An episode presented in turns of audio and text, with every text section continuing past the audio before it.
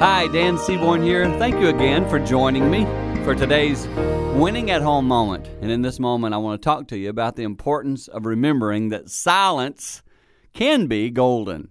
You've heard the phrase silence is golden. I tell you, silence can be golden. I am learning. I am learning. It took me quite a few years. I've been parenting. If you add all my kids' ages up, I'm over a 100 years into parenting these days.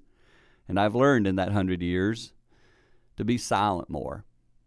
Too often, I think we as parents blurt out our thoughts before we even take time to listen to what our kids are thinking, no matter their age, no matter the stage. And I'm learning that if I take a moment and listen, then they usually say, Dad, what do you think?